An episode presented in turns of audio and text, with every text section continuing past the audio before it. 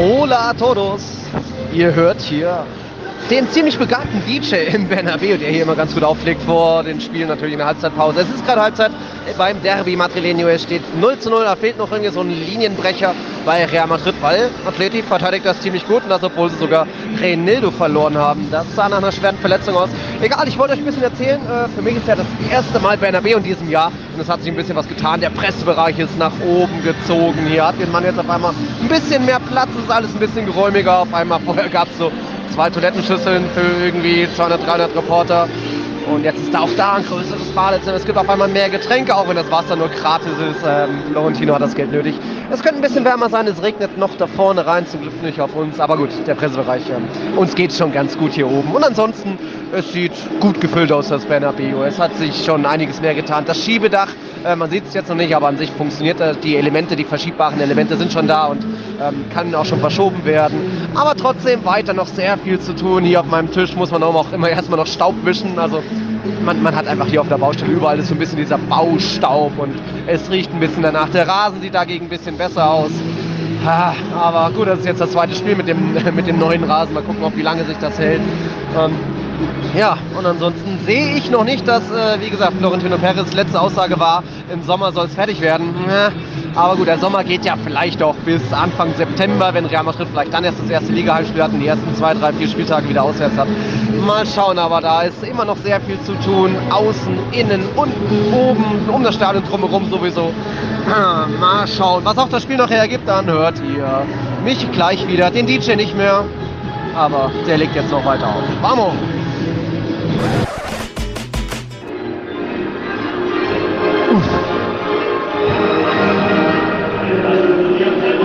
Wie soll ich das denn jetzt erklären? 1-1 im Derby. Da hat Real Madrid hier eigentlich das ganze Spiel über Spiel und Gegner, naja, mehr oder weniger unter Kontrolle. Wir reden von 62% Ballbesitz, 18 zu 7 Abschlüssen. Dann geraten die Blancos in Überzahl, weil Korea eine dumme rote Karte sieht, aber auch zu Recht, weil Ball war nirgendwo und er schlägt nach hinten aus. Also Atletico mal wieder in Unterzahl und dann trifft Atletico mal wieder, wie man schon oft gesehen hat die letzten Monate. Er hat plötzlich in, in, in, Rückstand, kommt dann doch noch zum Ausgleich. Der junge Alvaro Rodriguez, 18 Jahre, kommt jetzt zu seinem ersten Tor mit Real Madrid, nachdem er letztens schon die Vorlage gemacht hat. Aber es reicht trotzdem nicht. 1 zu 1. Uh. Das ist ein dummer Patzer im Meisterschaftskampf. Eieiei. Ja, das haben sich ja einige anders vorgestellt im Bernabeu. Es leert sich wie so oft sehr schnell. Die Jungs gehen gesenkten Hauptes vom Platz. Alvaro winkt nochmal, natürlich mit seinen 18 Jahren. Na, schade, schade, schade. Will nicht mal sagen, dass ein Sieg so viel verdient gewesen wäre, weil Atletico einfach sehr gut verteidigt hat. Und Real Madrid es nie geschafft hat, die in Verlegenheit in Ordnung zu bringen, nie wirklich mal Chaos gestiftet hat. Da läuft noch Thibaut, Thibaut Courtois und applaudiert, bedankt sich bei den Fans.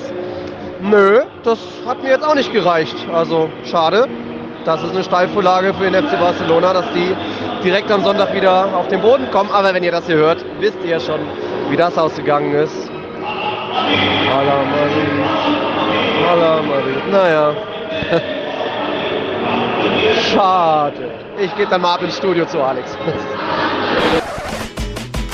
Ja, Steilvorlage für Barca, um auf den Boden zu kommen. Na, eher bleibt der FC Barcelona auf dem Boden. Die erhoffte Formdelle von mir, beziehungsweise kleine Mini-Krise, sie ist da und so kann es jetzt doch auch in der Copa del Rey im Klassiko am Donnerstag weitergehen. Oder Alex, hättest du da Einwände? Ich hätte Einwände, ja. Komisch. Servus, Grüße. Hola a todos. Ähm, ja, nicht so schönes sportliches, ja nicht nur Wochenende, sondern nicht so schöne sportliche Woche, die hinter Barca zurückliegt. Ähm, du genießt die Sonne in Madrid, hast das 1 zu 1 nicht so genossen, aber wer hätte gedacht, nach einem Punktverlust im Derby, dass es doch ein Punktgewinn wird mit Blick ja. auf die Tabellenspitze. Ne? Also von daher für dich ja doch kein schlechtes Wochenende gewesen ja. oder eine schlechte Woche. Ja, irgendwie dann natürlich doch äh, von acht auf sieben Punkte den Rückstand verringert, aber es ist trotzdem noch wenig Grund zur Freude. Da muss immer noch sehr viel passieren, dass ihr so richtig aus der Spur kommt, dass dann auch Real natürlich seine Hausaufgaben macht und dann eben auch mit der enormen Doppelbelastung, weil wir sind ja noch in Europa, ähm, dass das irgendwie hinklappt. Also da bin ich weiter noch skeptisch, aber gut, es ist wie gesagt, wie er hofft, dass jetzt Barca so ein bisschen mal aus der Form rauskommt und das war jetzt auch gegen Almeria. Gab es ja auch hier und da ein paar Problemchen. Da redet man natürlich drüber später. Es ist ja auch generell viel, war viel los in der Liga. Ich glaube, von den Top 8 Teams hat nur eines gewonnen und das war Betis mit irgendwie drei Elfmetern und dann in der 95. Minute den Siegtreffer. Also da war einiges los. Ein sehr untippbarer Spieltag mal wieder. Da führt aktuell irgendwie Mixel mit 17 Punkten. Keine Ahnung, wie er das angestellt hat. Hat sogar Derby und Valencia richtig getippt. Denn Valencia hat ein Lebenszeichen geschickt. Die haben tatsächlich gewonnen. Ähm, es gab was noch alles in der Liga. Ähm, ST Elche eben hätte auch fast Lebenszeichen verschickt, aber stattdessen gibt es viel Gejammer von denen, viel Gejammer auch mal wieder von Atletico. Bei Celta gibt es ein bisschen was zu berichten. Die haben einen kleinen Fauxpas sich auch geleistet, dazu später mehr. Und wir haben natürlich heute, also Montagabend, ist dann noch die FIFA The Best Gala. Wer wird Weltfußballer, Welttrainer, Welttorhüter? Da schauen wir mal, was wir da so an Prognosen noch abgeben können. Je nachdem, wie die Zeit dann reicht. Wir haben eh auch ein bisschen was an Input-Fragen bekommen vom Dominik und Florian. Vielen Dank dazu. Aber wollen erstmal so ein bisschen schauen, dass wir so diese ganze letzte Woche nochmal Revue passieren lassen, Champions Europa League, da würde ich erstmal generell sagen, ähm, es ist doch, also ich als Person, die, wenn er Fußball schaut, dann sind das zu 95% La Liga-Spiele und ansonsten sehr wenig Bundesliga oder mal andere Spiele. Aber jetzt mal wieder Champions League zu sehen, das ist doch wie von einem Twingo in einen Porsche zu steigen. Auf einmal geht es da so ab. Zumindest jetzt natürlich Liverpool gegen Real Madrid. Das war schon ein bisschen Urlaub für die Augen. Also du hast doch bestimmt auch gesehen. Und ich hab's auch, ja, ich habe es auch gesehen. Ähm, Urlaub für die Augen, naja, die Liverpool-Fans sehen das anders, ne? Und die, und die äh, Barca-Fans, die Vielleicht zumindest Champions League geschaut haben, ja. mit Blick auf Reals, ähm, ja, sensationelles 5 zu 2. Mhm in der Enfield Road, die werden auch sagen, ich, hm, mhm. der Twin Twingo hat mir besser gefallen. wie, wie, wie Piquet übrigens, der fährt ja jetzt Twingo, ne? Hier, die, mit seiner Rolex am äh, nee, was war es die? Äh, Casio. Casio am Arm. Casio am Arm und äh, fährt mit dem Twingo vor, weil er hat ja Twingo gegen, wie war es, Ferrari getauscht, ja, oder? Ferrari oder Lamborghini? Weiß ich gar nicht. Genau, der Shakira-Song. Mhm. Den habe ich übrigens tatsächlich heute wieder gehört. Ne? Ja. Äh, von daher, ja, aber andere Geschichte. Nee, war schon, mhm. war schon hochklassig. Ähm, also auch übrigens Barca gegen Man United. Ne? Das war ja jetzt auch eher Champions League. Das hatten wir ja schon, schon vom Hinspiel gesagt oder nach dem Hinspiel gesagt. Dass nur das Spiel an sich betrachten, das ist die Güteklasse Europas. Und da siehst du mal wieder übrigens, was ist, was ist, was man schon immer sagt, jeder kleinste Fehler mhm. wird halt bitterböse bestraft. War bei Real gegen mhm. Liverpool so, war natürlich bei Barca auch so. Ähm, das ist das höchste Niveau. Da darfst du dir wirklich nichts erlauben, weder als Courtois noch als Alisson noch als, äh, ja. wie sie alle heißen, die Abwehrstümperer von Liverpool. Das wird einfach knallhart auf dem europäischen Topniveau bestraft. In La Liga eben nicht immer. Mhm. Deswegen hat Barca sehr oft immer mal 1 zu 0 mhm. gewonnen mit äh, Minimalismus, aber Europa ist einfach eine andere Kategorie. Ne? Ja, so werden weiter die Probleme von La Liga generell vor Augen geführt, dass man dort eben eher Treter als Techniker hat und einfach kaum noch richtige große Fußballstars, kaum noch Talente dabei hat, sondern einfach die ältesten Spieler durchschnittlich in den Top-Ligen, meiste Fouls, meiste rote Karten und auch generell viele Zeitschinder dabei. Und das ist nicht immer schön, aber trotzdem gab es jetzt eben am Wochenende einige unerwartbare Ergebnisse, dass sogar auch Sasuna vor dem Copa-Halbfinale noch gewonnen hat bei, beim FC Sevilla, also auch das schon mal kurios. Aber da kommen wir so später nach und nach dazu. Wir wollen wollen erstmal so ein bisschen bei Champions Europa League bleiben und da ist jetzt natürlich so ein bisschen das große Thema dann die jetzt Horrorwoche beim FC Barcelona, auch wenn das jetzt vielleicht dann nur so fünf Tage erstmal waren. Es kann ja eine Horrorwoche werden mit, mit Copa del Rey am Donnerstag, aber äh, wie hat selbst die Sport, wenn wir bei Pressestimmen gleich sind, hatte geschrieben von wegen, das Old Trafford ist ein weiterer Albtraum für die Sammlung. Seit dem Finale in Berlin äh, eilt Barca von einem Desaster zum anderen. Ja, da gibt es ja diese lustigen Bildercollagen, hat dabei Barca Welt auch geteilt, was alles so von 2016, 17, 18, Rom, Enfield, Bayern, PSG, äh, jetzt die letzten Gruppenphasen alles passiert ist. Und wie war das? Xavi hat jetzt in ein bisschen was über einem Jahr ist er viermal aus Europa, europäischen Wettbewerben ausgeschieden. Autsch. Autsch. Äh, die Erinnerung hätte ich nicht gebraucht. Ich habe das tatsächlich äh, versucht, bestmöglich schon zu verdrängen. Mhm. Ähm, hätte ich jetzt nicht benötigt unbedingt, diese Erinnerung. Vor allem diese Collage, die habe nicht ich gepostet ja. übrigens. Die habe ich mir auch gar nicht angeschaut. Ja? Besser so. Auf Barca-Welt. Ja. Aus Selbstschutzgründen. Ja? Man muss ja keine alten Wunden öffnen. Mhm. Ähm, danke dafür, Herr Kern. Äh, ja, Europa, vor allem auswärts, ne? Die, die ganz krachenden Niederlagen, die kamen ja auch immer auswärts. Äh, mit der einen mit der einen Ausnahme PSG, da haben sie ja das Hinspiel verloren, 1 zu 4 und im Rückspiel ja in Paris gewonnen, hätten ja mhm. viel höher gewinnen müssen und dann Elfmeter verschossen, du erinnerst dich. Mhm. Ähm, aber ansonsten die ganzen krachenden, schlimmen Wunden, die europäischen, kamen eigentlich immer, immer auswärts. Ne? Ähm, also Enfield Road, Roma, das 2-8 in Lissabon ist ja auch auswärts, war ja dieses Corona-Mini-Turnier. Ähm, jetzt wieder ähm, Old Trafford, was habe ich vergessen? Äh, ja gut, Frankfurt war natürlich Gut, war auch auswärts, könnte man jetzt sagen, ne? weil der, der 40.000 Frankfurter im Camp Nou waren. Also so gesehen, äh, ein Heimspiel wurde zum Auswärtsspiel. Ja. Aber ja, Rückspiel auswärts in Europa, das ist schmerzhaft für Barca seit vielen, vielen Jahren. Das ja, Déjà-vu hat man da, ja. Und, und die letzten Jahre gab es dann ja auch immer noch die Probleme im Kader, dass man gesehen hat, die Abwehr ist nicht mehr so auf Top-Niveau, viele langsame Spieler, ob das Piquet war oder auch Al Alba mittlerweile. Ja, und also da war, letztes Jahr konnte man sich, man sich das aus dann so erklären, aber jetzt dieses Jahr hat man ja speziell in der Abwehr nachgerüstet, auch vorne irgendwie Lewandowski und so weiter. Natürlich gab es jetzt auch in der Europa League dann noch Ausfälle, Dembele, Petri und Gavi, aber so Ausfälle hat man ja immer mal in jeder Mannschaft. Also Real ist ja auch ohne Mondi, Chouamini, Alaba äh, angetreten oder früh ausgewechselt. Trotzdem ging das irgendwie. Ähm, trotzdem hat doch das, die Qualität im Kader des FC Barcelona doch deutlich angehoben. Aber dann trotzdem, ich will auch nicht sagen, dass die Chancen los waren. Es gab ja irgendwie, erste Halbzeit war noch ganz okay, aber irgendwie so richtig in Gefahr haben sie nicht ausgestrahlt oder mal wirklich United. Ich glaube, am Ende hat Casemiro noch so einmal vor der Linie geklärt. Muss doch trotzdem mehr kommen von Barca, oder? Ja, in der zweiten Halbzeit muss natürlich mehr kommen, wobei ähm, sie haben ja wieder, also die Ausfälle waren, waren brutal. Deswegen hatte ich ja dann tatsächlich äh, drauf getippt, dass es ganz knapp nicht reichen würde. Ich hätte eher gedacht, naja, Augenhöhe und dann vielleicht mhm. gehen dir die Körner aus im, in der Verlängerung. Es sah ja auch ein bisschen nach Verlängerung aus. Ich glaube, der nicht Lewandowski in der 90. diese Riesenchance, die dann vor der Linie geklärt wurde.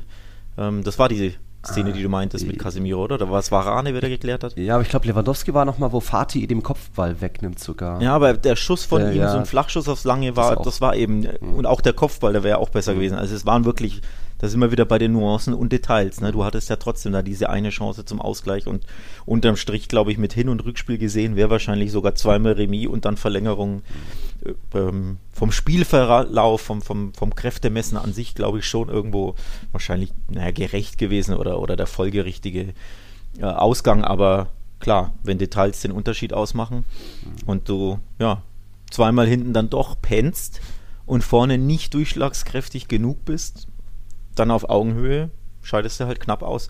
Ich fand trotzdem, die Verletzungen waren, waren bitter. Also ohne, ohne Gavi und Petri wusstest du schon im Mittelfeld, das wird brutal schwer. Du sprichst die Kaderbreite an, aber Kessier und äh, Sergio Roberto dann im zentralen äh, offensiven Mittelfeld, also sie waren ja die offensiveren Positionen, das ist dann trotzdem zu dünn. Vor allem für Man United. Klar, 16, 15, 14 andere Teams in der Europa League, die kannst du damit trotzdem dominieren oder schlagen. Aber gegen Man United, das mit neben Arsenal und natürlich Barca auf dem Papier mit Abstand beste Team ähm, in dieser Europa League, da wird es dann auswärts auch einfach dünn. Mhm.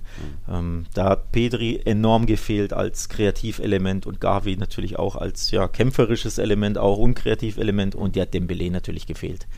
Ähm, als offensivstärkster Flügelspieler. Und diese drei Ausfälle, die konnte Barca dann auch nicht auffangen. Ähnlich übrigens wie als Araujo und Christensen ausgefallen sind in der Champions League, mhm. konnten sie das, obwohl sie auf dem Papier damals ja fünf Innenverteidiger hatten, mhm. ne, mit Piquet ja. und äh, Garcia, und du hast trotzdem gesehen, ja, Piquet und Garcia klingen auf dem Papier ganz gut, aber nee, gegen Inter und Bayern reicht dieses Niveau dann nicht mehr. Gegen Cardis wird es reichen, deswegen gewinnen sie ja ständig 1-0. Und gegen Girona reicht es auch mit Alonso Innenverteidiger und Piquet und Garcia, aber nicht, wenn die mhm. großen Teams in Europa kommen. Und das war jetzt eben im Mittelfeld der Fall, beziehungsweise äh, auf der Offensivposition mit Dembele, Petri, Gavi. Das war dann doch zu dünn. Mhm. Und trotzdem bist du ja nur minimal knapp gescheitert und hättest ja, wie gesagt, die Verlängerung schon erreichen können. Aber ja, der Kader ist für La Liga gut genug, aber für, wenn die wirklich großen, großen, großen Teams kommen in Europa, und da ist Man United einfach eins, in der aktuellen Form eins davon, mhm. weil die Form ja wirklich top ist, seitdem Ten Hag da ist. Also das ist einfach eine Champions League-Mannschaft stand jetzt und dann hat es halt knapp nicht gereicht. Ja, hat man auch schon beim letzten Mal das Thema dann Unterschied La Liga, äh, dann Europa wegen auch mit den äh, Gegentoren. Das waren jetzt, glaube ich, 22 Gegentore in 13 internationalen Spielen und in La Liga stehen sie jetzt bei 8 gegen, also in generell anderen Wettbewerben meine ich auch mit Supercopa noch dabei, aber irgendwie in diesen 23 Ligaspieltagen gab es eben nur 8 Gegentore. Jetzt das achte am Wochenende, immerhin immer noch die beste Abwehr. Jetzt ist nur die Frage, man kann ja auch als FC Barcelona da jetzt sagen, ähm, gut, Europa League aus, wir sparen uns da jetzt 4, 6, vielleicht sogar 7 Spiele mit dem Finale Doppelbelastung fällt weg. Das kann schon auch einen positiven Effekt haben auf die Mannschaft, auf die Frische. Ähm, Copa del Rey sind ja jetzt auch nur noch zwei oder drei Spiele mit dem Finale. Aber ich glaube eben wieder, dass dieser, was ich mir auch erhofft hatte, dass dieser psychologische Effekt dazu kommt, dass da Barca ist, da, dass es da jetzt vielleicht wieder Flashbacks gibt zu damals äh, Enfield und Rom und so weiter, dass da jetzt wieder ein kleines Loch fallen. Und äh, El Mundo hatte auch geschrieben, weitere Pressestimme, Barcelona wurde von einem Sturm überrollt, in dem nur stabile Vereine und reife Mannschaften überleben. Und Barca ist weder das eine noch das andere. Und das wird sich jetzt eben zeigen, ob Barca da ähm, rauswachsen kann und da eben weiter zurück in die Spur findet direkt. Das war jetzt in Almeria nicht unbedingt der Fall. Also wie siehst du das jetzt? Glaubst du, Europa League aus kann gut sein wegen, wegen fehlender Doppelbelastung oder äh, hättest du es lieber mitgenommen, um irgendwie in Form in Schwung zu bleiben? Also grundsätzlich als Mannschaft ähm, wächst du ja nur durch Erfolgserlebnisse, ähm, sei es in Europa, sei es äh, in, in der Liga, sei es in der Supercoppa. Ne? Das ist das, was eine Mannschaft dann zu einer großen Mannschaft macht, wenn du einfach Spiele gewinnst. So viele wie möglich, so schwere Spiele wie möglich. Nie nur die, die Pimmelspiele gegen die Cardis dieser Welt, sondern die großen Spiele, ne? die, mhm. die Klassikos ja, die, im Supercup, dass du dich auch mal in einem schweren Spiel gegen Betis mal im Elfmeterschießen durchsetzt. Mhm. Auch das gibt dir einen Push, auch als Mannschaft. Und dass du dann eben mal ein Finale gewinnst, auch wenn es nur die Supercopa ja. ist. Aber du hast ja gesehen, wie sie gefeiert ja, hatten. Da wurde man ja von, äh, von den Madridistas teilweise verarscht. Ihr, ihr feiert die Supercopa so wie wir die Champions League. Mhm. Ne? Trotzdem siehst du, wie wichtig das für eine Mannschaft ist, damit, damit sie wächst und damit sie wieder dahin kommt, wo sie einfach seit drei, vier oder was weiß ich, ja. wie vielen Jahren nicht mehr ist, nämlich ganz oben. Und zwar nicht nur in der Liga, sondern wirklich auch generell äh, in Europa als Mannschaft, dass du zu den Großen wieder hochwächst. Es ist ja weiterhin eine sehr junge Mannschaft, Mannschaft im um Umbruch, ne? mit Gavi, Petri, Balde hast du ja da, da drei U20-Spieler, die Stamm sind einfach. Ähm, und dass so eine Mannschaft wächst mit so vielen jungen Spielern oder eine umgebaute Mannschaft mit auch vielen neuen Spielern, mhm. mit vielen Neuzugängen, das kommt nur über Erfolgserlebnisse und zwar natürlich in den größtmöglichen, schwerstmöglichen Spielen gegen die bestmöglichen Gegner. Mhm. Und da haben sie die Supercoppa gewonnen, aber eben jetzt erneut ähm, ja, einen, einen Tiefschlag kassiert, denn das war ein, eines dieser Spiele, das für eine Mannschaft auch psychologisch mhm. natürlich, auch im Wachstum ähm, aufs Wachstum gesehen sehr, sehr wichtig sind. Ob es jetzt nichts Knacks gibt, klar, musst du abwarten, aber förderlich ist es natürlich nicht für, für dein mannschaftliches Innenleben, mhm. für dein Binnenwachstum, ähm, dass du da wieder ein großes, schweres Spiel verlierst, wo du quasi wieder auf Augenhöhe warst. Mhm. Weil bei Inter waren sie ja auch auf Augenhöhe Hin- und mhm. Rückspiel gesehen. Das war ja auch, und da hat der Piquet diesen Monsterfehler gemacht. Davor haben sie ja geführt. Also mhm. sie waren ja wirklich richtig gut im Spiel. Da hat es wieder knapp nicht gereicht. In München waren sie ja auch sogar die bessere Mannschaft, falls du dich erinnerst, beim 0 zu 2. Mhm. Haben die Tore nicht gemacht, haben sich nicht belohnt und dann auch binnen, was waren es, fünf Minuten zwei Gegentore kassiert. Bisschen ähnlich, Parallelen übrigens zu Manchester. Da haben sie über, übrigens wenigstens das Tor gemacht. Aber dann trotzdem binnen äh, nicht binnen fünf Minuten, aber in der zweiten Halbzeit dann ein bisschen den Faden verloren, ja. eiskalt erwischt, konnten sich nicht erholen. Obwohl sie, wie gesagt, über das ganze Spiel gesehen sehr gut drin waren. Und das ist etwas, was diese Mannschaft natürlich braucht, dass du solche Spiele, wie du sagst, als gewachsene Mannschaft musst du solche Spiele auch mal überstehen und auch einfach mal gewinnen. Das tut dir richtig gut und das haben sie bisher noch nicht geschafft gegen die Großen. Und deswegen, klar, gibt es da immer Fragezeichen, wie gut die Mannschaft wirklich ist. Denn wie gesagt, die Gradmesser sind nicht Cardis und Girona. Die Gradmesser sind die großen Teams. Ja, Gradmesser ist natürlich auch nicht Almeria, um da jetzt zum Wochenende zu kommen. Auch da Stichwort Faden verloren, ist es halt auch das Spielerische, wo ich mich wundere, was ist da jetzt mit Barca wieder passiert? Warum kommen jetzt auf einmal nur noch ideenlose Flanken in den Strafraum? Also auch da hat natürlich wieder ein Petri gefehlt und ein Dembele gefehlt, ja, aber du hast aber ja das war wirklich, das war furchtbar. Ja, furchtbar. und das, das, das, haben auch bei unseren Tipps jetzt nicht viel erwartet. Also ich glaube, nur der Rafa hat auf 1-0-Sieg Almeria getippt, alle anderen haben zumindest irgendwie fast eigentlich trotzdem alle auf Barca-Sieg, dass, dass eben Barca zurück in die Spur kommt. Ich habe auch auf die Punkte geschielt, eher mich aber über einen Patzer gefreut, aber dann das Barca, da, du, du hast ja auch 65 Minuten Zeit, die du in Rückstand bist. Es ist ja nicht so, dass das Gegentor in der 88. gefallen ist. Und trotzdem so viel Gefahr war, war, da auch wieder nicht. Und auch Lewandowski muss da äh, mittlerweile kritisiert werden. Also die ersten 14 Spieltage hat er zwölf Tore gemacht, aber seit der WM jetzt an sechs Spieltagen nur zwei Tore. Und da auch wirkt, hängt so ein bisschen in der Luft. Ähm, was ist da passiert? Ich habe heute einen äh, Tweet gesehen, äh, ich habe ihn nicht überprüft, aber ich gehe mal davon aus, dass es stimmt. Ka Tore Kalenderjahr 2023, Lewandowski 2, Achtung, Martin Breathwaite 4. oh Gott, das tut so weh. Ja. Ausgerechnet der Vogel, ne? Ähm, ja, aber du sagst es. Auch das übrigens war jetzt kein großes Spiel. Mhm. Ne, ist ja nur Almeria, Almeria aber away. Ein besonderes ne, Almeria, aber eben ein sehr wichtiges mit deinem EL aus im Rücken, mit du, du äh, kassierst den frühen Rückstand, rennst dem hinterher gegen einen soliden, sehr, sehr bissigen Gegner. Mhm auch da wäre einfach mal eine Real Madrid-eske Remontada im Spiel einfach super, super ja. wichtig für die Mannschaft gewesen, ne? dass du das Ding nochmal drehst. Denn hässlich spielen und gewinnen, das haben sie schon geschafft, mhm. im, fast schon im Real Madrid-Style, hätte ich jetzt spöttisch gesagt. Ja, Girona und wie sie alle heißen, diese ganzen 1-0-Gurkensiege, aber dass du mal einen Rückstand, wenn der Widerstand groß ist, mhm. wenn es super schwer ist, wenn du müde bist, wenn du psychologisch und körperlich angeschlagen bist, dass du da trotzdem irgendwie es schaffst, ja. da das Spiel zu drehen. Das wäre auch so, so wichtig gewesen für die Mannschaft. Und das haben sie einfach nicht geschafft, weil sie keine, wie ich fand, keine einzige zwingende Torchance mhm. oder überhaupt Torchance, die man so nennen kann, herausgespielt haben.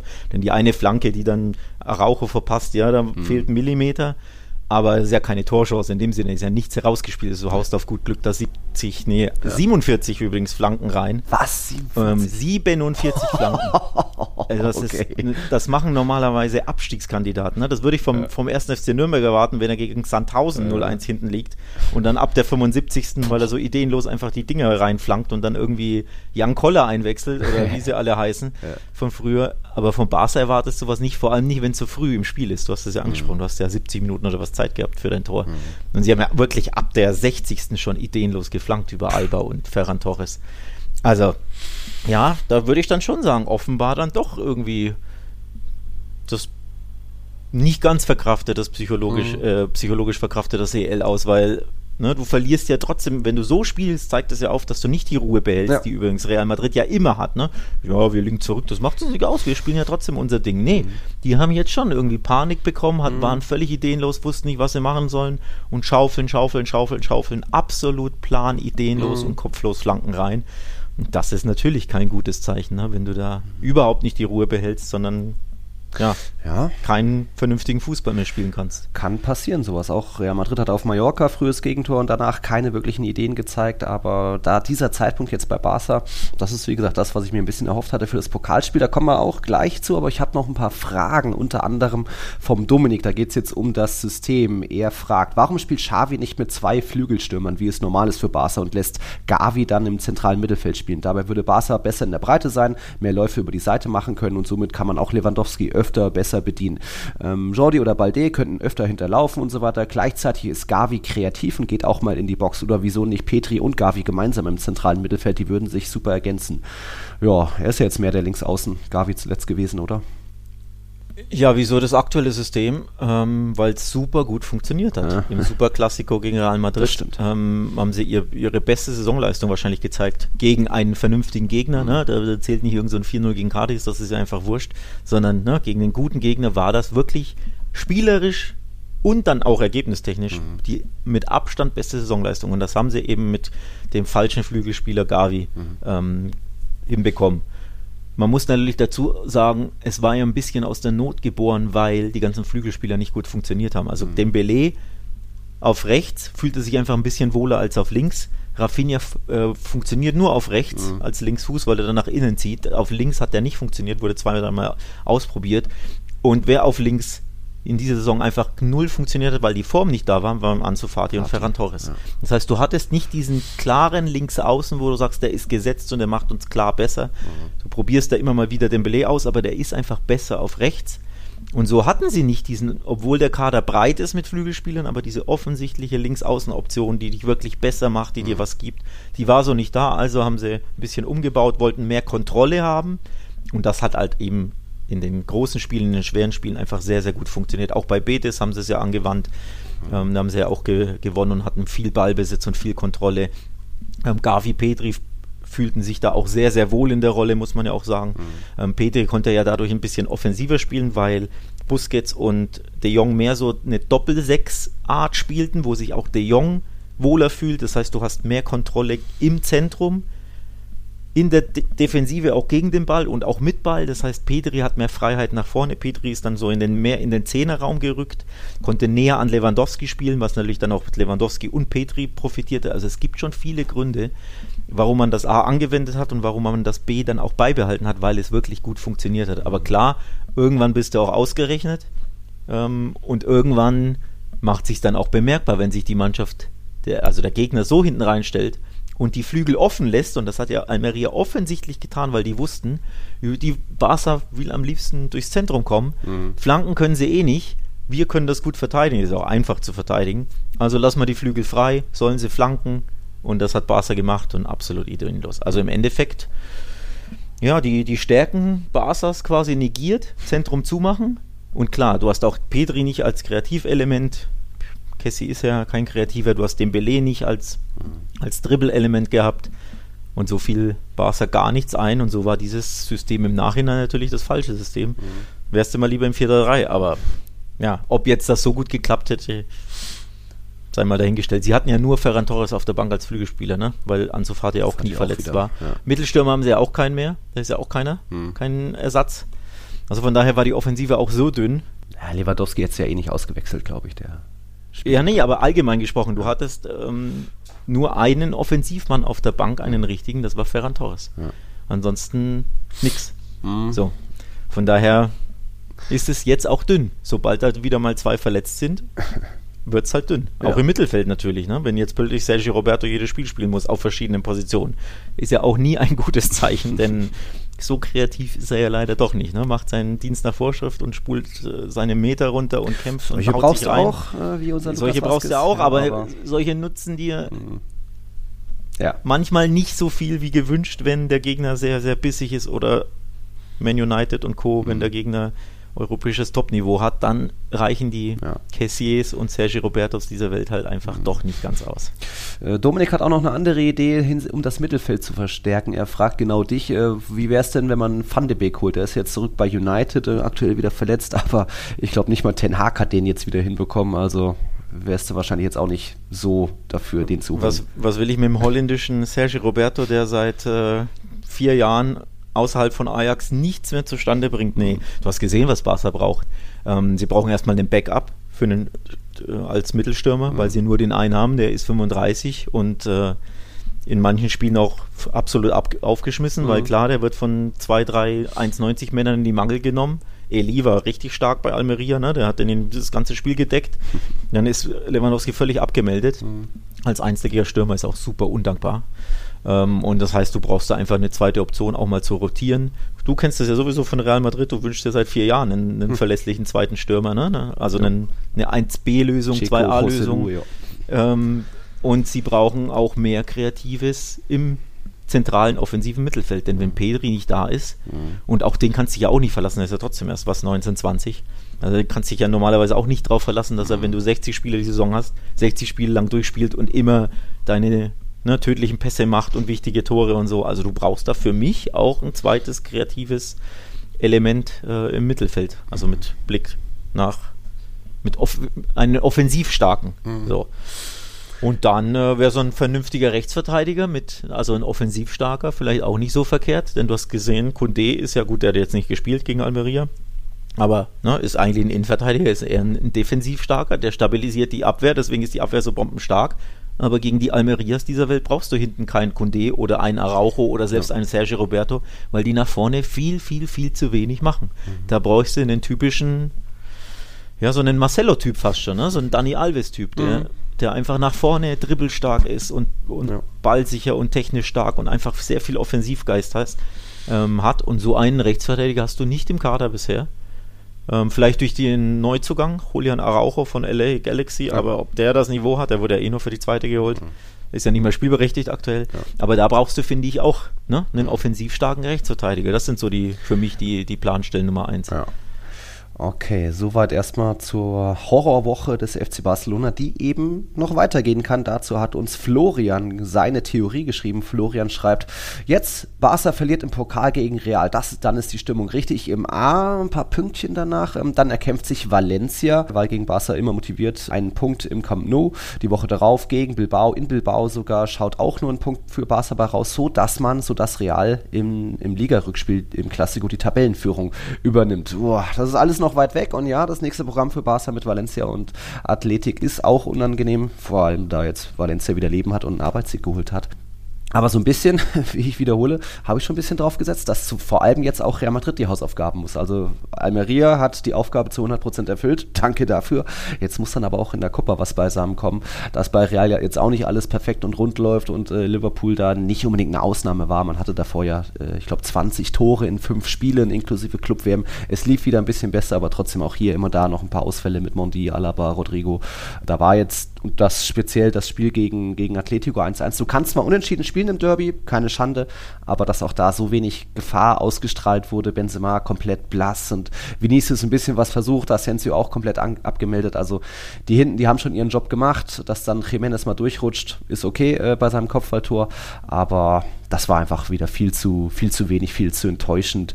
Und äh, ich weiß nicht, du hast dich bestimmt auch ein bisschen gewundert, weil du hattest ja auch mal ausnahmsweise auf Realsieg im Derby getippt, sonst immer irgendwie unentschieden. Ja, ich, ich tippe seit Jahren unentschieden im Derby. Nie geht's unentschieden aus, immer gewinnt Real.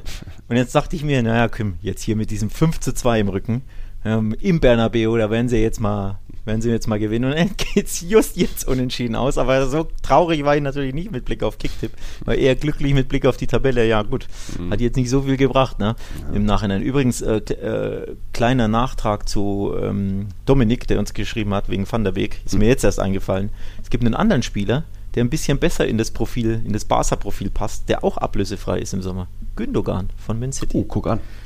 Der ist ablösefrei okay, und der würde mir wesentlich besser gefallen als Van de Beek und mhm. würde auch wesentlich besser passen. Ne? Kreativ, spielt ein bisschen offensiver, ballsicher etc. Also das wäre so meine, mhm. meine erste Idee, die mir jetzt einfallen würde, nur als Nachtrag.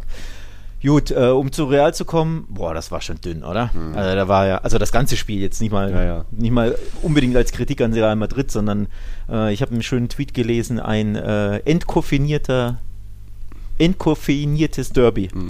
decaffeinated äh, Derby Madrileño, ne? Also wie ein Kaffee ohne, ohne Koffein, da war wenig los, da war wenig oder ohne Schuss ja. einfach, wenn ich mein äh, äh Carajillo trinke in Spanien. Das weiß ich nicht. Ich trinke sowas nicht, aber äh, ja, also da war, das war schon mhm. wirklich da hatte ich mir vom Spiel an sich wohlgemerkt mhm. einfach mehr erwartet. Das war, das war schon, das schon ja, sehr, man, sehr überschaubar. Dass man keinen offenen Schlagabtausch wie in Liverpool erwarten kann. Logisch, es ist Atletico, die da nicht so viel Raum bieten und speziell dann auch Vinicius ein bisschen härter angehen. Aber da hat vielleicht dann auch der Schiedsrichter früh, ähm, also war jetzt auch kein super brisantes, wildes mit vielen Fouls Derby, weil einfach Jesus Gil Manzano früh schon nach einer halben Stunde drei gelbe Karten gezeigt hat. So war dann vielleicht schon mal ein bisschen das Feuer, ein bisschen nicht erloschen, aber äh, es gab schon wildere Derbys in, in der Hinsicht und dann trotzdem hat einfach, muss ich dann auch Atletico loben, die haben stark verteidigt, gut verschoben und da einfach auch nie groß mal Lücken oder Raum angeboten. Das ist dann auf Kosten ihrer Offensive, wo sie eigentlich auch nur den wirklich den Jimenez-Schuss hatten und ich glaube noch einen, einen Freistoß irgendwie von Griesmann oder so.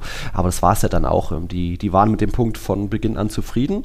Und trotzdem musst du als Real Madrid, musst du als amtierender Meister mit zuletzt 20 Toren aus fünf Spielen, musst du da mehr Lösungen suchen, mehr Kreativität zeigen. Auch mal Valverde muss diese starken Linien, die geordneten Linien von Atletico muss da durchbrechen. Aber das hat überhaupt nicht geklappt. Auch Strafverteilung im Strafraum hat du dort wenig Kontakte, wenig Bewegung. Also ganz schwach offensiv von Real Madrid. Deswegen ein, äh, ein verdientes Unentschieden. Hat sich ja, Atletico erkämpft. Gehe ich mit. Hm. Gehe ich mit ähm. voll mit Blick auf äh, die Zeit, die Real Madrid in Überzahl vollbracht hat. Ne? Oh. Ähm, reden, wir, reden wir ja gleich über, die, ja. über den Aufreger wahrscheinlich. Ne? Der Spieltagsgut bei Elche gab es sehr, sehr viele Aufreger, aber ne, von der Gewichtung des Spiels mhm. her war es ja schon wahrscheinlich in La Liga der Aufreger mhm. schlechthin an diesem Spieltag, über den reden wir gleich, aber um vorher drüber zu sprechen, sie waren ja trotzdem, äh, was, 60, äh, 30, 35 Minuten in Überzahl, genau. Real Madrid. Und gerade dafür war das enorm dünn, wie du sagst. Da viel zu wenig Bewegung. Sie, äh, die Mannschaft wirkte auf mich, um ehrlich zu sein, auch wirklich sehr, sehr müde. Mhm. Ähm, vielleicht nur im Kopf, vielleicht nur in den Beinen, war mhm. höchstwahrscheinlich beides, wie das halt einfach so ist in diesen englischen ja. Wochen. Wenn du vor allem ein Auswärtsspiel hattest, wo du fliegen musstest, bei Bars hast du es auch gesehen, mhm. da wirkte die Mannschaft ja auch ne, nicht so spritzig, nicht so hinten raus, hast du einfach nie mehr so die Körner gehabt, ähm, dass du hier alles raushaust, wie bei den berühmten äh, Remontadas hier von, von Real in der Champions League, wo du gesehen hast, nach hinten raus, als sie mussten, da gab es Vollgas, da gab es Feuer, da gab es Stress für den Gegner. Das hast du bei beiden Mannschaften, Real und Barca, hinten raus, obwohl die Ergebnisse schlecht waren, einfach nicht gesehen. Und ja. das ist eben so, wenn du davor schwere, große Auswärtsspiele in, in Europa hattest, das sind genau diese Stolpersteine, über die wir Woche für Woche sprechen, die einfach sehr, sehr schwer sind.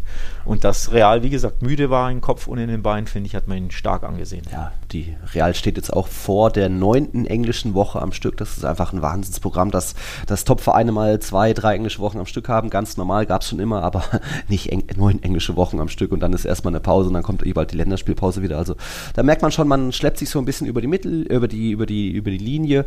Trotzdem hat äh, Ancelotti ein bisschen rotiert und dann gab es ja auch noch nicht nur die rote Karte, es gab ja auch noch, dass bei Atletico ein wichtiger Mann raus musste, also Reynildo. Frühe schlimme Verletzung, Kreuzbandriss da, mucho animo. Auch da musste ja äh, Simeone ein bisschen umstellen und trotzdem hat das irgendwie funktioniert und Simeone muss man auch erwähnen, ähm, hat jetzt einen Rekord sich geschnappt. Er hat jetzt 425 La Liga-Spiele, das ist, glaube ich, La Liga-Rekord vor, vor äh, Reallegende Miguel Munoz, der bisher 424 hatte. Also da Respekt. Ähm, aber ja, darüber redet am, nach dem Spiel keiner mehr, denn dann Schlüsselszene war 64. Minute.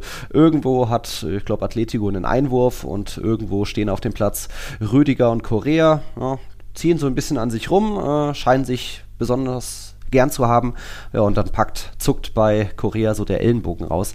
Das ist eine Szene, über die kann man diskutieren, weil Rüdiger muss danach nicht in den Rollstuhl. Ja, der, der konnte danach weiterspielen, hat natürlich sich, sich hingeworfen, aber trotzdem ist das für mich äh, eine Tätlichkeit dann, weil was, was willst du da? Das war ja keine, kein Zweikampf um den Ball, wo der Ball in direkter Nähe war und, und Korea hat abgeschirmt und ein bisschen mit den Armen gefuchtelt, wie man das so macht halt. Das war einfach nur, ich gebe dir jetzt mal kurz einen mit und zeig dir mal, wer hier der Boss ist.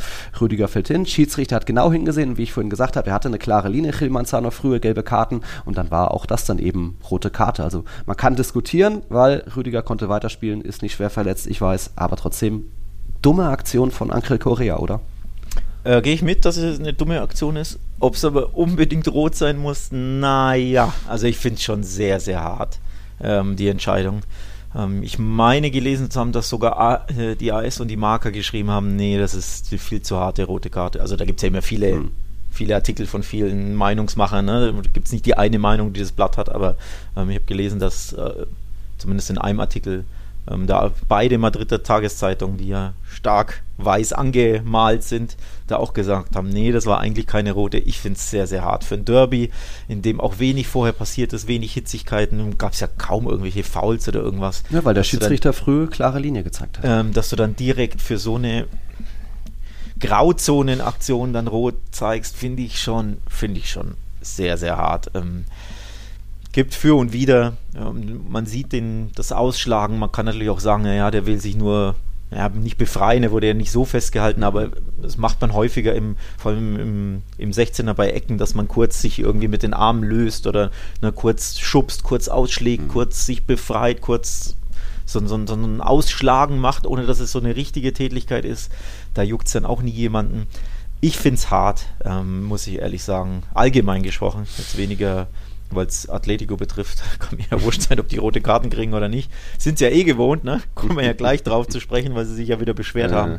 Aber so an, fürs Spiel an sich, für die Gewichtung dieses Spiels, für, für wie viel auf dem Spiel steht und eben, dass das Spiel eigentlich sehr ruhig war bisher und dann eskaliert die Partie quasi wegen deiner Entscheidung, die du so nicht unbedingt treffen musst.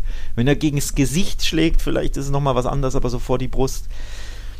So einen richtigen super, super Ellbogenschlag konnte ich da auch nicht sehen aus der einen Perspektive. Also es ist für mich eine sehr harte Entscheidung. Also als Atletico denke ich mir auch, hm, muss das unbedingt sein. Ja. Aber klar, nichtsdestotrotz, warum macht's Korea? Also mhm. lass es einfach bleiben, dann passiert nichts. Ja, Logisch. Da bin ich auch hundertprozentig bei jedem, der das so sagt. Das ist, das ist natürlich unwidersprochen korrekt. Ne? Er muss das nicht machen hör auf, da einfach auszuschlagen und dann passiert ja gar nichts. Logisch. Also ich will da auch nicht den, Schied, äh, den, den Spieler in Schutz nehmen, um Gottes ja. Willen. Viral ist da auf Twitter auch noch gegangen, eines, eine vergleichbare Szene, wo auch mal Atletico gegen Chelsea gespielt hat, damals Savic gegen den Rüdiger Chelsea und gab es eben auch so, ein, so im, im Zweikampf einfach mal so einen Ellbogen nach hinten geschlagen, auch nur auf die Brust, in Anführungszeichen nur, aber auch da gab es dann direkt rot. Damals nicht so eine Aufregung wie jetzt, denn Atletico hat da mal wieder einiges an ja, Jammerei gezeigt. Sie haben dann während des Spiels noch getweetet, oh, nichts Neues im Bernabeu. Nach dem Spiel gab es einen ironischen Tweet mit so einem Foto von Corrias Bein, wo so zwei blutige Kratzer drauf waren. Völlig zusammenhanglos. Man weiß nicht, von welcher Szene das ist, was da passiert ist. Ist er beim, beim Gang in die Kabine noch ausgerutscht, weil mit Rüdiger gab es da keinen Kontakt mehr. ja, vor allem hat das ja nichts mit der Situation ja, zu tun. Ne? Also von daher, ja, schön, du hast, äh, ja. du hast äh, Schürfwunden am, Schürfwunden, am Bein, genau. am Knie, ja.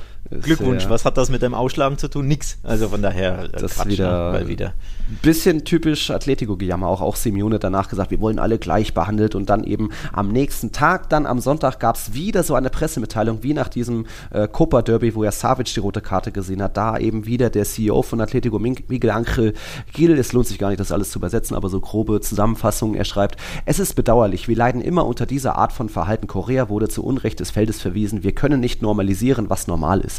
Das ist einfach, wie ich immer sage, ähm, was bei Atletico allein in diesen Derby-Geschichten in den letzten ein, zwei Jahren passiert ist. Äh, von Rassismus, Eklats mal abgesehen, aber auch davon hat man sich nicht so distanziert. Verweigerte Passios hier, dieses ewige Gemecker und man sammelt einfach auch viele rote Karten. Allein Savic in seinen letzten sechs Einsätzen, drei Stück.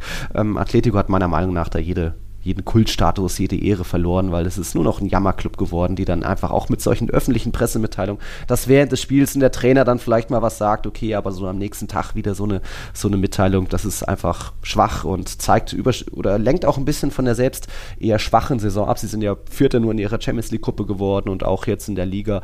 Ja, sie, sie sind mittlerweile wieder auf den Champions League Rängen, aber auch das war ja so die schwächste Hinrunde unter Simeone. Also da mal wieder peinlich von Atletico meiner Meinung nach. Tja, ja. aber typisch Spanisch, ne? Ja, typisch Spanisch. Dann, das passiert ja jede dritte Woche, dass sich ein Verein, der sich vermeintlich benachteiligt führt, auf Social Media äußert oder durch Pressemitteilungen oder ähm, über sonst welche Kanäle unterjammert und meckert und äh, na, also ist jede Woche vielleicht nicht, aber zumindest jetzt am Wochenende doppelt passiert, denn auch beim FC Elche. Das war schon mal erstmal das Freitagsspiel, das ist auch schon wieder jetzt ein paar Tage her. Ich war schön im Brasas de Vulcano mit Adrian und unserem Praktikanten Aaron. Eigentlich ein netter Abend und dann guckt man so immer ab und zu rauf und ständig ist Gemecker und Gruppenbildung und es ist natürlich auch viel passiert. Wir reden über ein Spiel, wo Elche als Tabellenletzter nach neun Minuten mit 2-0 führt, unter anderem Elfmeter, gegen Betis. Die führen auch noch bis zur 65. Minute mit diesen 2-0. Am Ende gewinnt aber doch Betis Betis, weil Betis auch drei Elfmeter bekommt. Einen verschießen sie sogar. Den letzten Elfmeter verwandelt dann William José in der 95. Minute. Ähm, also da schon mal ein wildes Spiel, aber eben sehr viele Elfmeter und auch zwei Spieler auf dem Feld wurden des Feldes verwiesen von Elche, einer noch auf der Bank, das ist jetzt geschenkt. Ähm, und auch da nach dem Spiel sehr viel Beschweren bei Elche. Was haben sie da? Äh, wie war das so? Wurden auch, glaube ich, getweetet von wegen, wir wollen alle gleich behandelt werden. Das ist das Mindeste, was wir verdienen. Wir sind ein Club mit Geschichte und 100 Jahren. Also haben jetzt Jubiläum in dieser, diesem Jahr. Ah, und auch da, bei der einen oder anderen Szene kann man auch sagen, ja, unglücklich, aber es zuckt halt trotzdem überall so ein bisschen der Arm raus. Wie war das bei dieser roten Karte, wo dann so Magayan, glaube ich, so fast der letzte Mann war, wo aber auch so der Arm mit rausgeht und den Ball ein bisschen führt. Es ist alles unnötig. Die waren alle teilweise übermotiviert. Ich glaube, bei diesem letzten Elfmeter, ich bringe jetzt auch teilweise die Sachen durcheinander, wo sich dann Rocco so in den Schuss reingeschmissen hat. Auch da, wenn du dich schon reinschmeißt, dann machst du wie Sergio Ramos und steck dir alle fünf Finger irgendwie ins Po-Loch, dann, dann ist da kein Arm draußen. Aber auch da einfach vogelwild übermotiviert rein. Moment, Moment, was macht Sergio Ramos? Ja, der hat doch immer die Arme so richtig deutlich hinterm Rücken, wo man nur denken kann, wo, wo hat er ja, die da verschraubt? Der, okay. Einfach nur, damit nirgendwo ein Arm irgendwo abgespreizt ist und der fliegt Ja, aber du weißt schon, dass das äh, recht schwierig ist, dann in irgendwelche Schüsse zu springen, wenn du deine Arme festtackerst am Rücken. Ähm, Ramos zeigt ja. Naja. Naja. Also da allein ähm, diese, diese Szene Rocco. Da ist doch der, der Arm wieder irgendwo als Flügel hin und her, denn ansonsten geht der Schuss aufs Tor, vielleicht sogar rein. Mach's nicht. Das war einfach übermotiviert. leichter gesagt als getan. Äh, als Fußballer, ich weiß, wovon ich da rede, aber unterm Strich, es gab vier Elfmeter, oder? Mhm. Ich muss jetzt nachzählen. Eine Elche, drei Betis und Betis so, hat einen Es geht los mit dem ersten von äh, Fidel Chavez, den er, ich meine, auch selber rausholt und dann verwandelt. Mhm. Und das ist für mich schon der schlimmste von allen Elfmetern. Das ist für mich keiner. Also da, da bin ich wieder bei, boah, Kontakt gesucht, mhm. angenommen, aber Kontakt ist ja wirklich gestriffen, touchiert und der, der Spieler macht so unfassbar viel draus und dann war und dann, oh ja, er wurde ja berührt, da muss ich ihn doch geben. Ich fand eine, eine ziemlich ähnliche, gut vergleichbare Szene gab es bei Hoffenheim Dortmund. Da hat der Schiedsrichter gesagt, hm, das ist mir viel zu wenig für einen Elfmeter, hat mhm. die Entscheidung korrigiert, obwohl er ursprünglich auf Foul äh, entschieden hat, aber dachte, es ist außerhalb, dann hat er gesehen, es ist innerhalb. Und in, in, der, in der Zeitlupe gesehen, oh, das ist eigentlich wirklich lächerlich wenig. Da touchiert geworden, unten an der Sohle, völlig unursächlich fürs Fallen. Also er will sich nur hinschmeißen, weil er merkt, er wird berührt. Nee, das reicht nicht für einen Elfmeter. Das hätte ich mir auch gewünscht bei der Szene, aber in Spanien gibt es da einfach Elfmeter. Also der war schon lächerlich, find, fand ich. Den hätte ich nicht gepfiffen. 1-0 für Elche. Der ändert natürlich das gesamte Spiel. Witzigerweise besagter Fidel Chavez äh, stümperhaft verursacht er dann in der 65. den mit Abstand klarsten Elfmeter im ganzen Spiel. Ähm, fand ich eine ganz witzige, ausgleichende Gerechtigkeit, aber klar, dazwischen gab es eine eine Handspielrote gegen Magayan mhm. und zwei Handspiel-Elfmeter. Äh, unter anderem in der 95. Und jedes Mal war die Hand am Ball, das ist korrekt. Oh, aber das sind trotzdem sehr, sehr harte Entscheidungen, weil, wie gesagt, ich glaube, beide Mal war es übrigens auch Enzo Rocco, ne? der, der Handspiel spielte mhm. von, von, ähm, ja. von Elche, einmal sogar gelb-rot dafür gesehen. Mhm. Also beide Mal klare Handberührungen, aber schon harte Entscheidung. Vor allem der, der vorletzte, also der, der ja dann der verschossen, verschossen, wurde, ja. da wird ja der Ball von Bocha Iglesias so abge, äh, abge, abgelenkt, mhm. so einen Meter vor ihm. Und da sind wir wieder beim Thema, ey, wenn vor dir ein Stürmer ist und du siehst ja nie woher, also der Ball wird auf den Stürmer mhm. gespielt und irgendwie lenkt er ihn ab, ich weiß gar nicht mehr mit, mit welchem Körperteil, mhm, und dann prallt er dir an die Hand und du stehst nur so ein bisschen da und, und schirmst so den Gegner ab, dann sollte das kein Handspiel sein. Auch wenn die Hand klar getroffen wird, es sieht absolut bescheuert aus. Aber ich glaube nicht, dass Enzo Rocco weiß, was da, wie ihm da geschieht. Für mich wäre das der bessere Call gewesen, diesen Elfmeter nicht mhm. zu geben. Er wurde immerhin verschossen. Mhm. Also Erstmals also von Borja Iglesias nicht getroffen. Genau. Ähm, so gesehen ausgleichende Universum, ne? Mhm. Nicht, aber den hätte ich zum Beispiel nicht gepfiffen. Also sprich, wenn ich dann den ersten Elfmeter für Elche sehe und diesen Elfmeter, die hätte man gut, gut und gerne weglassen sollen als Schiedsrichter. Und wenn man dann quasi nur zwei andere gibt, dann ist auch das, die Aufregung nicht so groß. Ne? Ja. Ähm, also von daher auch wieder der Schiedsrichter enorm im Fokus und äh, ja, typisch spanisch gepfiffen, also sehr kleinlich und für alles gibt es Elfmeter und du weißt ja, wie sehr ich das verachte, sowas. Und im Endeffekt zerpfeifst du natürlich so ein Spiel und bringst die, die Mannschaften auf äh, gegen ja. dich. Ne? Und dass Elche die drei Elfmeter gegen sich kassieren, dann super sauer sind ähm, kann man natürlich auch nachvollziehen. Vor allem, ja. wenn du dann in der 88. einen kassierst, dann wird er verschossen mhm. und dann reicht es dem Schiedsrichter in Anführungszeichen nicht, weil so sieht das ja, ja Elche und dann gibt es in der 95. immer noch einen. Jo. Dass die dann auf der Palme sind, ist, ist nachvollziehbar. Ja, da ne? liegen die Nerven blank. Du hast neun Punkte aus 23 Spieltagen. Also es ist weiter ein hoffnungsloser Fall. Auch wenn du letztens mal, letztes Mal gegen Villarreal mal gewonnen hast, äh, auch zu Hause. Das ist so deine letzte Hoffnung, dass zu Hause irgendwie vielleicht noch was geht. Aber wie ich sagte, das waren teilweise dumme Aktionen. Und hier und da zuckt eben doch immer noch eine Hand raus, auch wenn das vielleicht ein Reflex ist, einfach ohne eine große Absicht und kurze Distanz, ich weiß. Aber dann, dann eben auch diese Aufregung, dieses öffentliche Gemecker danach, das ist einfach nicht cool. Der FC Elche darf sich benachteiligt führen. Das war in der Hinrunde dieses eine Spiel in Valencia, wo ihnen der Vorteil abgepfiffen wurde und danach machen sie das Tor. Dabei war der Ball ganz woanders und das war eine ganz kuriose Szene, wo sie eigentlich ihren ersten Saisonsieg verdient gehabt hätten. Aber jetzt in dem Spiel war das eben meiner Meinung nach Übermotivation von von, Machin, dass sich die Spieler überall reinschmeißen. Dann ständig ist irgendwo ein Arm, Hand am Ball. Ähm, also hier und da unglücklich, diskutabel, aber all in all war das einfach wieder ein zu ein, dummes Spiel von, vom FC Elche. Ähm, auch wenn natürlich es sehr unglücklich aussieht, wenn der Gegner drei Meter bekommt und in der 95. dann das Siegtor macht. Aber gut. Ähm, wenn du übrigens so ein Spiel nach 2-0 Führung nach neun Minuten am Ende noch in der Nachspielzeit 2-3 verlierst, dann ist das dein Sargnagel. Ja. Die sind also auch in doppelter Unterzahl natürlich zu neunt, aber ähm, aber das ist dann wirklich also von Elche leider. Sie haben jetzt ne, zweimal alles rausgehauen. Mhm. Ähm, der erste Sieg vor zehn Tagen oder wann es ja. war oder zwei Wochen. und jetzt äh, kurz davor gewesen, den zweiten zu holen. Aber wenn du da dieses Spiel jetzt so verlierst nach 2-0-Führung, fürchte ich, mhm. Schwierig. das war's für dich. Also, sorry an Elche. Tut mir auch ein bisschen leid für die Mannschaft an sich, weil die, Art und Weise, die, die, ist ja, die kann ja bitterer nicht sein, das weiß ja jeder, der Fußball ja. spielt in einem Verein. Ähm, in der 90. verlieren oder in der Nachspielzeit ja sogar, war ja sogar die 96. oder was, ist eh das Bitterste. Dann durch Elfmeter, dann nach vor äh, einer Nachführung zu Hause und wenn du unten drin stehst, ey, das, das zieht dir komplett den Stecker als Mannschaft. Das ist schon sehr, sehr hart.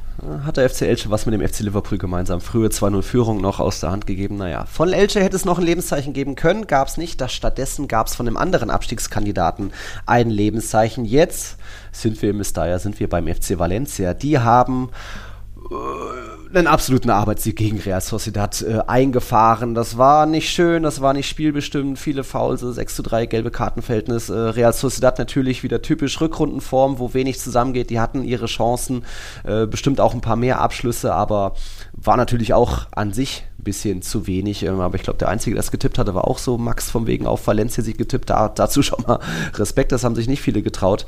Ähm, ja, aber irgendwie war es dann das Glück auf der Seite des FC Valencia. Sie hatten ganz gute gefährliche Konter gesetzt und dann war es in der 40. Minute soweit, dass dann einfach mal Lino auf und durch war. Der hat den Querpass gebracht, den hätte bestimmt Hugo Dudo über die Linie gebracht, aber Subeldia grätscht dazwischen ins eigene Netz und das, da, dabei ist es dann geblieben. Hier und da noch einen netten Konter gehabt. Ich glaube, Lino hat auch noch den Pfosten getroffen, aber trotzdem ein Arbeitssieg und das jetzt in Ruben Barajas, den neuen Trainer, in seinem zweiten Spiel, haben in Getafe verloren 0-1, jetzt 1-0 gegen Real Sociedad. Also da ist war dann schon die Stimmung wieder da, da ist die Hoffnung wieder da. Das sieht jetzt schon wieder ein bisschen besser aber auch aus, auch wenn das, wie gesagt, äh, spielerisch jetzt nicht so überragend war und eher konnte. Aber auch so kannst du gewinnen. Aber muss es ja nicht sein, denn ähm, so sieht Abstiegskampf aus. Ne? Also das wisst ihr ja vor allem äh, als Valencia, das Publikum an sich, dass die Mannschaft einfach alles rausfeuert. Das ist ähm, das Wichtigste für die Fanbase. Ich habe ja mit, äh, als ich in Valencia war, mit einem äh, Fan und Journalisten von Valencia gesprochen und das ist das, was man sich da wünscht von seiner Mannschaft, dass man einfach alles raushaut, mhm. dass man äh, kämpft, fightet, ne, läuft und sich in alle Zweikämpfe reinhaut. Und die B-Note ist wurscht, du musst nicht schön Fußball spielen, erst recht nicht im Abstiegskampf. Aber in Valencia ist das eben auch nicht so wichtig, sondern grundsätzlich, ne, dass die Mannschaft 110% gibt. Und dann siehst du, wenn du 110% gibst, dann kannst du auch mal einen Sieg mal wieder einfahren nach, keine Ahnung, zehn Spielen oder was ohne Sieg. Ich weiß gar nicht, ich habe es ja, nicht nachgeguckt. Ähm, aber auf jeden Fall einen Sieg, den sehr, sehr wenige auf dem Zettel hatten. Ich natürlich nicht, du nicht. Und von all unseren Tippern im Tiki-Taka-Tippspiel auch ganz, ganz wenige. Ähm, also das war schon überraschend. Aber da siehst du mal, was du mit Einsatz alles erreichen kannst. Also ich finde, auf die Leistung kann man absolut aufbauen, mhm. wirklich absolut aufbauen. Das ist äh, fast schon der Blueprint, zumindest in den nächsten Wochen für Valencia. Genau das wiederholen, einsatzmäßig. Ähm, und dann glaube ich. Für den äh, nächsten Spieltag. Macht gerne so weiter, Valencia. Ach so, ach so. Oh shit. oh shit. Ja, ja das äh, muss nicht unbedingt sein.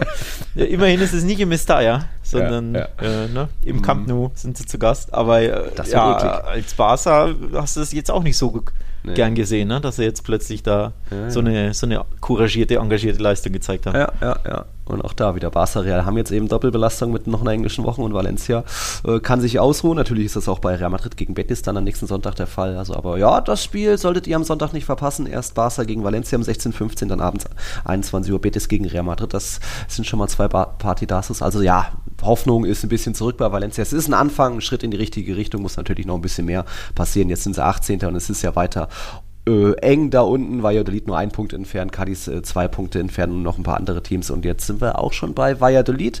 Ähm, die haben bei. Warte, warte kurz, ja. bevor, du, bevor du weitergehst. Mini-Wort noch zu Real Sociedad. Die haben nur ein Spiel gewonnen in den letzten sechs Boah, Partien in La Liga. Rückrunden, das Rückrunden ja. Real Sociedad. Es war es 3 zu 2 bei Espanyol. Mhm. Ansonsten. Ähm, und zuletzt auch übrigens in diesen fünf Partien nur in zwei Spielen getroffen. Und wenn man den Sieg von Espanyol ausrechnet, nur ein, äh, wegrechnet, rausrechnet, nur ein Tor geschossen, um 1 zu 1 gegen Celta. Das gibt's doch 0-1 Valencia, 0-1 Valladolid mhm. und das 0-0 bei Real Madrid, das war ja eigentlich ein sehr, sehr positives Resultat. Äh. Aber gegen Valladolid und Valencia kein Tor schießen. Und gegen Celta, die ja unfassbar schwach sind in der Abwehr seit Jahren, schießt du auch nur eins Da siehst du mal wieder, ne? Ja. Der Minimalismus, auch bei Barca, Almeria, musste ich auch dran denken, der klappt halt einige Male, aber mhm. auf lange Sicht, wenn du da vorne drin keine mhm. Tore schießt oder zu wenig kreierst und schießt, dann rächt sich das. Irgendwann geht es nicht mehr gut. Irgendwann gibt es dann halt die 0-0s mhm. und 1-0, äh, 0-1s und 1-1s. Und das sieht man jetzt auch wieder. Ja. Rückrunden Real Sociedad, da ja. ist es wieder. Die Basken bleiben noch Dritter, ein Punkt vor Atletico, aber ja, mal gucken, wie die sich da halten kann. Wir gehen weiter nach Vigo. Dort gibt es auch, muss man jetzt auch mal ein paar Sachen erwähnen. Ähm, man hat natürlich die letzten Wochen wieder einige Tore von Iago Aspas gehabt, aber ich finde, die Abhängigkeit bröckelt vielleicht zu langsam, denn mittlerweile müssen wir mal einen Spieler erwähnen, der so der Breakthrough-Spieler der Saison werden könnte. Der hat zwar auch schon die letzten ein, zwei Saisons kam der mal ab und zu zum Einsatz. Die Rede ist von Gabri Vey Vega. Der hat jetzt allein gegen Valladolid, war der beim 3-0-Sieg an allen drei Toren beteiligt, kommt insgesamt auch schon auf 12 Torbeteiligungen, 22 Einsätzen und ähm, ja, der ist irgendwie ein starker Spieler, den man mittlerweile im, im Auge haben muss.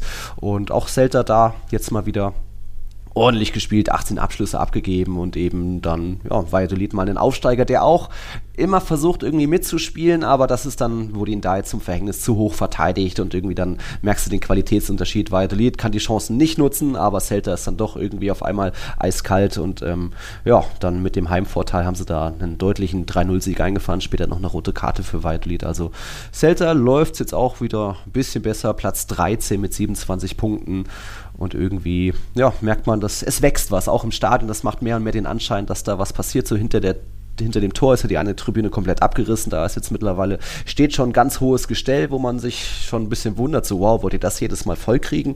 Ähm, so, so berüchtigt ist, glaube ich, Celta jetzt auch nicht mit immer 100% Auslastung, aber dass Balaidos wächst und Celta jetzt eben mit meinem Spieler, der auch weiß, wo das Tor steht, Gabri Vega, wo man nicht immer nur auf Jago Aspas schauen muss, macht das doch ein bisschen Hoffnung, für, um zumindest einfach im Mittelfeld zu bleiben.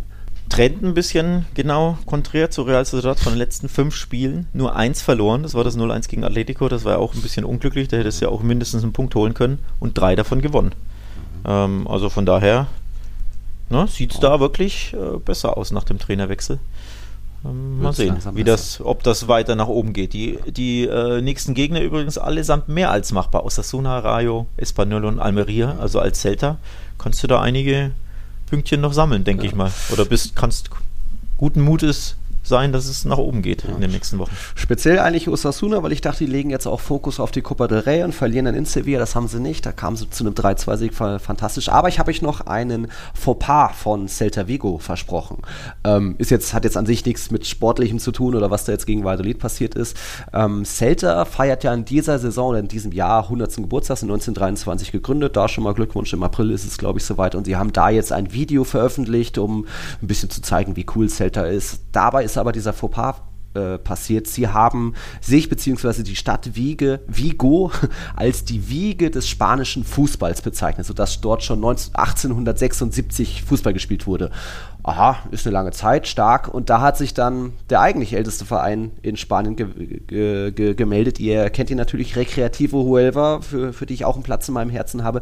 Die haben sich direkt gemeldet, die sind ja der Decano, wurden 1889 gegründet. Ja, das ist nach 1876, aber sie schreiben in ihrem Tweet oder unter diesem Video von Celta unter anderem, es ist perfekt dokumentiert, dass schon 1873 in Huelva in der Nähe Fußball gespielt wurde. Das ist die Wiege des spanischen Fußballs. Also du, du, du, Celta Vigo, schön, dass ihr 100 werdet, aber respeto al Decano, Respekt für den Decano, für den Ältesten. Das äh, nur so als kleine Randnotiz. Ja, wollen wir, was haben wir noch hinsichtlich Copa del Rey? Was meinst du denn jetzt im Bernabeu? Ich, ich erinnere mich noch an die letzten Copa-Duelle zwischen Real und Barca. Damals haben wir uns ja kennengelernt. Das war dann Horrorwoche für Real.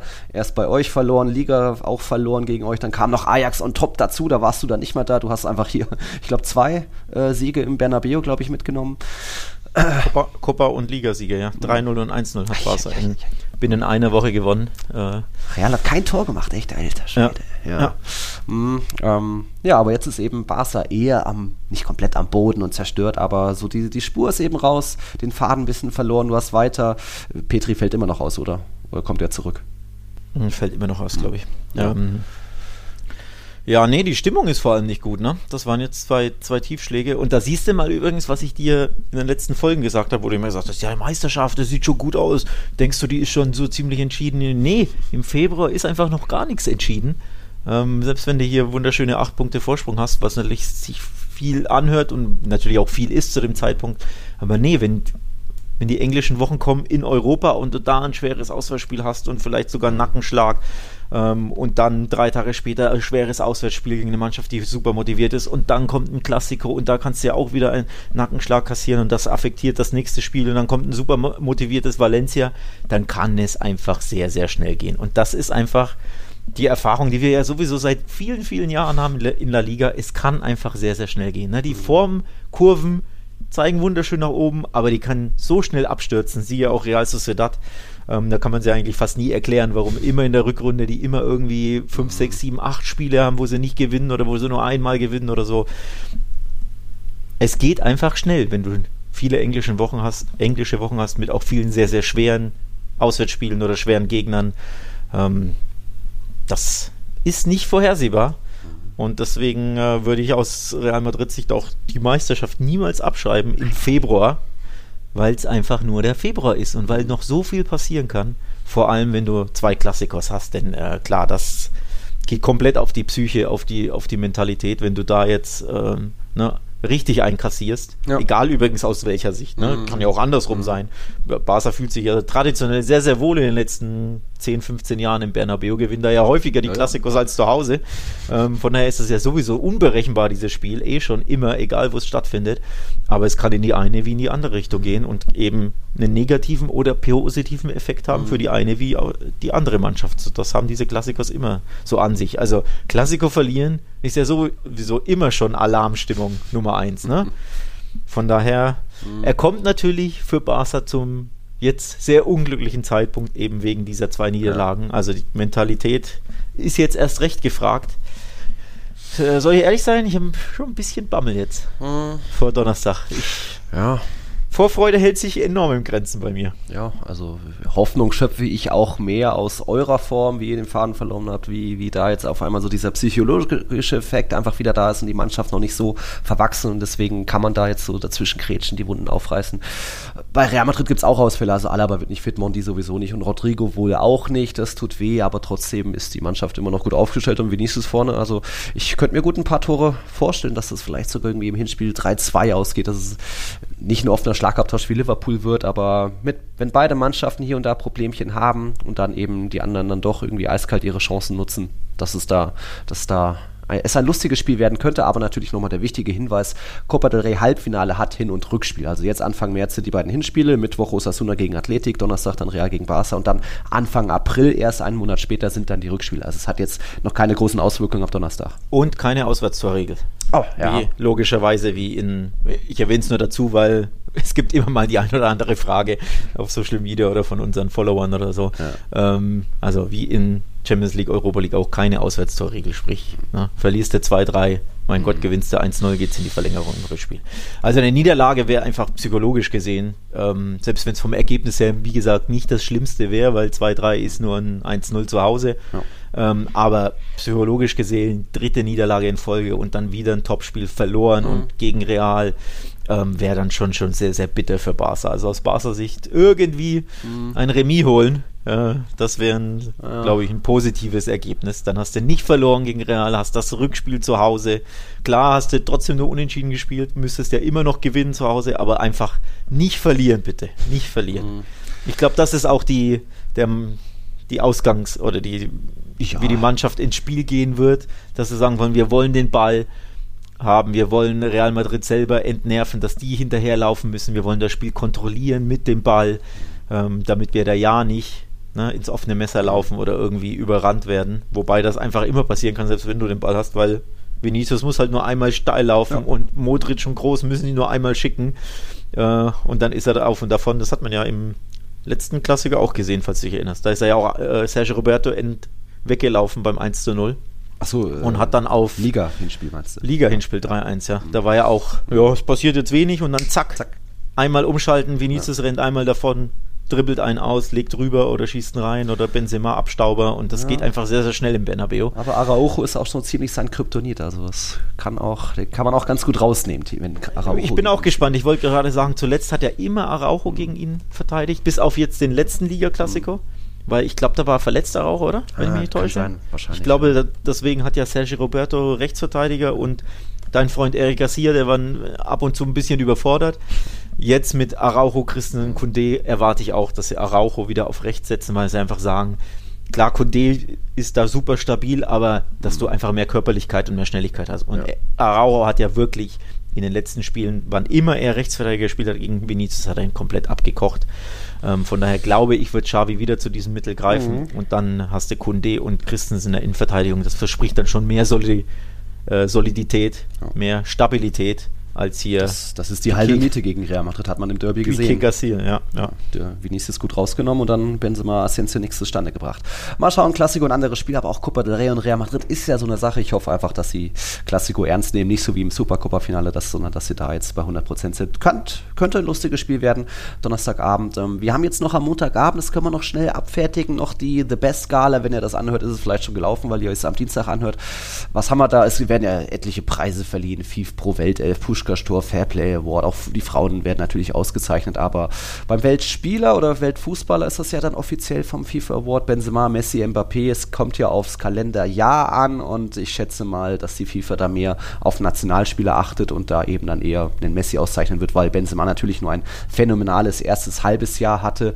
Dann das zweite halbe Jahr war okay, seine Stats, Statistiken sind in Ordnung, aber hat man sich auch vielleicht ein bisschen mehr erwartet. Deswegen sind, glaube ich, dürfte das fast klar sein, dass es Messi wird, oder was denkst du? Äh, ich habe heute gelesen, dass es wahrscheinlich Messi wird, ja. Ähm, ist ja jetzt kein wird ja, wird ja meistens schon geleakt, ja, die Tage vorher.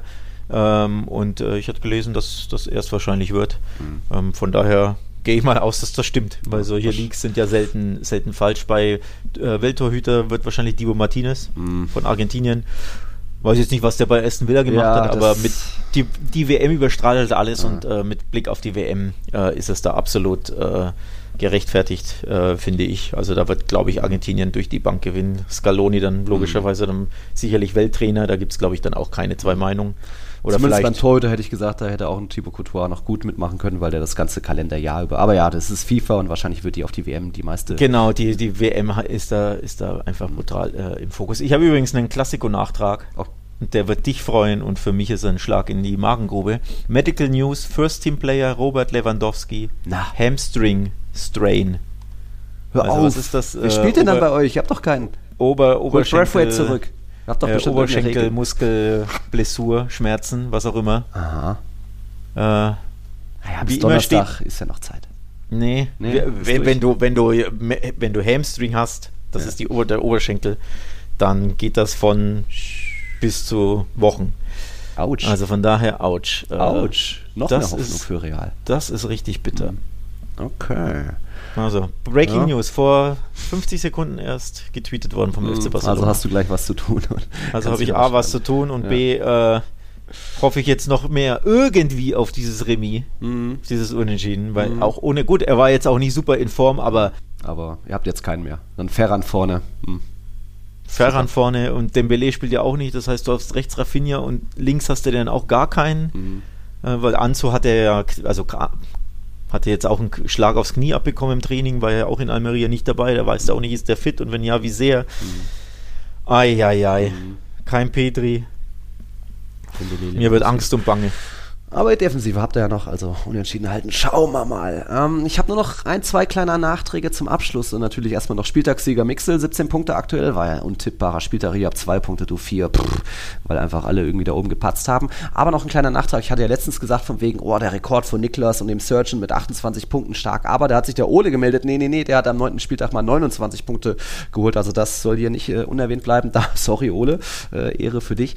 Und äh, ich, wenn ihr mal in Madrid seid, ich war am Sonntag noch bei bei einem, bei einem Fußballspiel. Das war nur fünfte Liga, aber war ein ganz besonderes Spiel, denn CD Canillas, die sind in der Nähe vom Flughafen, Metrostation Pina del Rey, da, die haben Eintritt frei und irgendwie war da ziemlich viel los, viele Leute, ein cooles Vereinsheim mit vielen, na, kann man ganz gut essen, trinken und vielen, ähm, ja, so Pokalen und irgendwie Real Madrid Erinnerungsstücken. Es gibt so ein paar Mourinho-Bilder und Charles, eine Sidan-Figur. Also CD Canillas kann ich euch sehr empfehlen, auch wenn das nur fünfte Liga ist. Aber irgendwie bei dem Wetter mit einem Bierchen für 1,80 ist das äh, schon ganz okay, kann man sich mal antun. Das nur als kleinen Tipp. Und ansonsten ansonsten sind wir jetzt fertig mit unserer 171. Folge. Copa del Rey heute Abend noch via Real gegen Getafe. Äh, klingt auch nicht so schön, wie es vielleicht sein könnte mit Villarreal. Mal gucken. Und dann am Wochenende, wie gesagt, äh, Atletico gegen, gegen Sevilla ist auch spannend am Samstag und Sonntag dann Barca, Barca gegen Valencia und Betis gegen Real Madrid. Aber erstmal Copa del Rey, erstmal noch den Weltfußballer gucken, wer es wirklich wird. Ja, das war's, oder? Das war's, oder? Ähm, Florian hat übrigens noch geschrieben, ich glaube, das haben wir unter den Tisch fallen lassen, dass er den äh, Elfmeter für Barca in der Eu Europa League bei Manchester City, äh, Manchester United lächerlich fand. Ähm, für, ich hätte ihn auch nicht gegeben. Ich ähm, weiß es schon gar nicht mehr. Ja, eben, da habe ich mir schon gedacht, du wirst es nicht mal gesehen haben. Wollte ich nur nachtragen, ja. dass ich, äh, dass wir A. Florian hier nicht vergessen, der übrigens äh, eine nicht nur eine Horrorwoche, sondern Horrorwochen für Barca tippt. ähm, du hast das ja, vor, ja. Äh, vorgelesen. Ne? Valencia und Bilbao. Ähm, ich hoffe, so schlimm wird es nicht, Florian, aber wenn jetzt Lewandowski auch noch ausfällt, äh, oh wei, oh wei, dann wird mir wirklich Angst und Bange, denn offensiv ist das ja sehr, sehr dünn. Dann müsst ihr äh, wieder eine Sonderregel finden, um Brathwaite zurückzuholen. Hör, hör, jetzt auf, hör jetzt auf. der musste noch sein. Ähm, der musste noch sein, ja. Also, ich freue mich jetzt nicht unbedingt auf die Woche, ich freue mich eher auf die Länderspielpause. Wann kommt die erst danach, ne? Ja, ist dann noch eine Woche nach dann quasi Valencia, glaube ich. Genau, nach Valencia glaube ich auch, dass sie dann kommt. Also ja. ich, ich kann es nicht abwarten, dass die ja. endlich kommt. Dann kann ich auch in Ruhe Last of Us äh, zocken, denn die Serie ist ja raus. Ja. Und äh, du weißt ja, ich bin großer Last of Us-Fan. Ich habe das Spiel, also die erste Episode, schon zweimal gezockt. Das ist ja ein PS3-Spiel, wurde mhm. ja dann auf PS4 dann nochmal ne, gedingst, ja, du gelauncht. vier Spiele und ist jetzt auf fünf, oder? Ja, jetzt auf 5, aber es ist ursprünglich Last of Us 1 ist ein PS3-Spiel. Sogar wurde drei, boah, auf, der, auf der 4er nochmal. Okay. Und jetzt ist natürlich die 5er da und für die 5er gibt es es auch nochmal. Auf jeden Fall wurde die Serie äh, ja dadurch. Kam die Serie raus, läuft die Serie aktuell und ich habe so Lust bekommen, bevor ja. ich die Serie schaue, dass ich nochmal das Spiel spiele, damit ich da nochmal up to date bin. Und jetzt auf der also, Fünfer. Also zocke ich jetzt äh, auf der Fünfer, genau, Last of Us 1, wohlgemerkt. Mhm. Ähm, und deswegen freue ich mich, wenn endlich Länderspielpause ist, damit diese ganze Krisen, Ihr habt doch jetzt keine Europa League Wochen mehr. Das ganze Krisengerede, alles, lass mir meine Ruhe. Ich will einfach nur Last of Us zocken und ein bisschen ja. runterkommen, ein bisschen hier das Negative auch vergessen, denn die letzte Woche hat einem ja wirklich ähm, ja, ein bisschen eine Stecke gezogen, auch aus Barca Sicht. Ne? Es lief so wunderbar mit alle Spiele gewonnen in 2023 mhm. und da siehst du mal, wie schnell das geht bei Barca oder bei Real. Ne? Einfach binnen fünf Tagen zwei Spiele verlieren und du bist komplett. Tschip. Die weg. Form und Stimmung ist komplett dahin. Ja. Von daher, ja, aber noch, komm, endlich, no. komm endlich Länderspielpause. Ja, auch noch, äh, Last of Us hast du mir auch schon oft nachgelegt, aber das, was ich mal gespielt habe, ich bin da zu sehr Schisser. Als dann dieser große, fette Klicker kam, war es bei mir vorbei. Ich, ich mache mir da fast in die Hose. Ich, aber die Serie ah, würde ich vielleicht eine Chance Aber so weit hast du es gespielt, oder was? Ja, aber auch vorher schon sehr gelitten. Immer wenn es dunkel wird, man hört wieder irgendwo was. Oh Gott, und man hat zu wenig Munition und oh Gott, ich, das ist echt. aber das macht's doch, aber das macht's doch so geil. Ja, ja, ja, aber so auf Anschlag ist, ne? Dass du halt einfach durchrennen kannst und einfach ballern kannst, ja, bei, was weiß ich, ja, Far Cry, was ich jetzt zuletzt mhm. gespielt mhm. habe, ne? Wo du ja. einfach unendlich, äh, nicht ja. unendlich Munition, aber 17 Waffen hast, ne? Schießt halt mit dem modifizierten Ding. Das, genau das ist ja das. Das ist ein mhm. Ja, verstehe ich voll, aber ich halte es einfach nicht aus. oh Mann. Mein Herz spielt da verrückt. Oh Mann, Vielleicht oh irgendwann, wenn ich gar nichts mehr zu spielen habe. Letztens habe ich erst hier Jurassic World Evolution, Dino Park bauen, äh, platiniert. Also, aber es kommen noch ein paar mit jetzt Harry Potter wieder oder Hogwarts Legacy und so weiter. Mal gucken, was. Vielleicht gebe ich es irgendwann nochmal einen Versuch. Da musst du mir halt Händchen halten dabei. Aber du kannst ja dann verraten, da kommt jetzt der Dicke rechts. Also, also nochmal, für mich nach wie vor mit der GTA-Serie, die mich natürlich auch als Kind, ja. Jugendlicher geprägt hat. Ähm, die und natürlich Red Dead Redemption, das hast du ja mhm. wirklich auch äh, rauf und runter gezockt. Oh, ja. Die besten drei Spiele aller mhm. Zeiten auf der PlayStation. Xbox habe ich nie besessen, kann ich nichts dazu sagen, mhm. aber auf der PlayStation ist bei mir Last of Us ganz, ganz oben. Ähm, vielleicht sogar meine Nummer 1 ever. Mhm. Äh, einfach weil weil ich dieses Spielprinzip auch so mag und weil es ja auch so was Besonderes ist, weil ja, Open-World-Spiele sind ja trotzdem alle irgendwie gleich. Ne? Du reitest da rum oder fährst da überall rum oder wie auch immer ja, und sammelst irgendwas ein und so. Ähm, aber Last of Us trifft irgendwie genau meinen Nerv mit diesem Sammeln und mit diesem Waffen sind knapp bisschen modifizieren und es ist spannend und an ja. jeder Ecke lauert was. Das, mich packt das Spiel jedes Mal und deswegen lege ich jedem ans Herz, unbedingt die Spielereihe, die zwei Spiele zu spielen. Wenn ihr kein Schisser seid wie ich, ja. Ja, aber dann mach halt das Licht an, Alter. Ja. du musst ja, musst ja nicht nachts um drei komplett im Dunkeln spielen äh, mit, mit Dolby Surround, weil dann hätte ich auch Schiss, ey. Wenn, wenn, du Dolby Surround hättest und dann, und dann hörst du diesen Klicker und in deinem ganzen Raum mhm. klickert ja, dann würde ich mir auch in die Hosen machen. Also mach das Licht an, hier schön äh, Frühling, lass die mm. Sonne rein, dann hast du ein bisschen weniger Schiss. Ne? das, klingt, das klingt romantisch wieder, ja. Gut, also du machst jetzt Lewandowski-Verletzung und dann viel Spaß beim Zocken. Danke fürs Einschalten, liebe Leute. Hat Spaß gemacht. Dann bis zur nächsten Woche. Dann natürlich mit noch ein paar Eindrücken aus dem Bernabeu vom Pokal. Mal schauen, wie das ausgeht. Hasta la próxima. Ciao, ciao. Bis dann. Tschüss. Tiki Taka, der La Liga Podcast mit Nils Kern von Real Total und Alex Troika von Barca Welt. Bye.